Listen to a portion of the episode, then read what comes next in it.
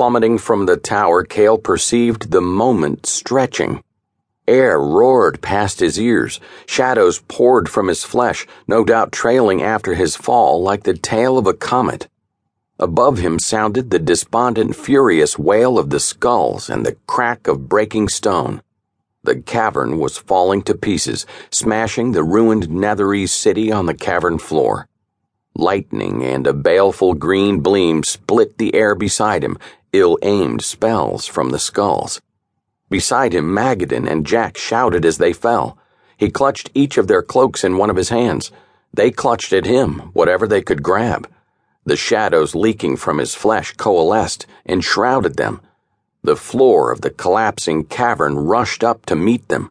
The moment was stretching to its limit. It was ending. Cale had to act or die alongside his friends. Cale felt the darkness around him the same way he felt the air, a tangible sensation on his skin. Its touch was as light and seductive as that of a lover. He always felt the darkness now. Opening his mind, he attuned himself to the correspondence between the prime plane and the plane of shadow, the link that lived in every shadow. He reached for it, took it in his mental grasp, and willed them all to move from one plane to the other. At the same time, he conspicuously dispelled the inertia of their fall. Sound fell away, darkness swallowed them. In the span of a heartbeat, they moved between worlds.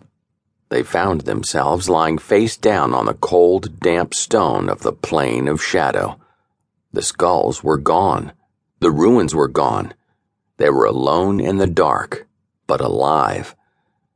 The breath of his friends came in ragged gasps. The slow drip of water sounded from somewhere. The air smelled dank, pungent with some vague foulness. Cale remained still for a moment as stabs of pain shot through his body, the regenerative properties of his shade flesh closing the wounds Riven had inflicted on him. Riven. Cale sat up. As he did, he remembered it all, or thought he did.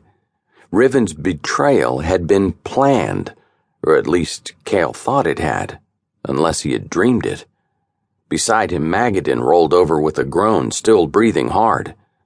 Demons, teeth, the guide swore, and his voice echoed loudly, jarring in the silence.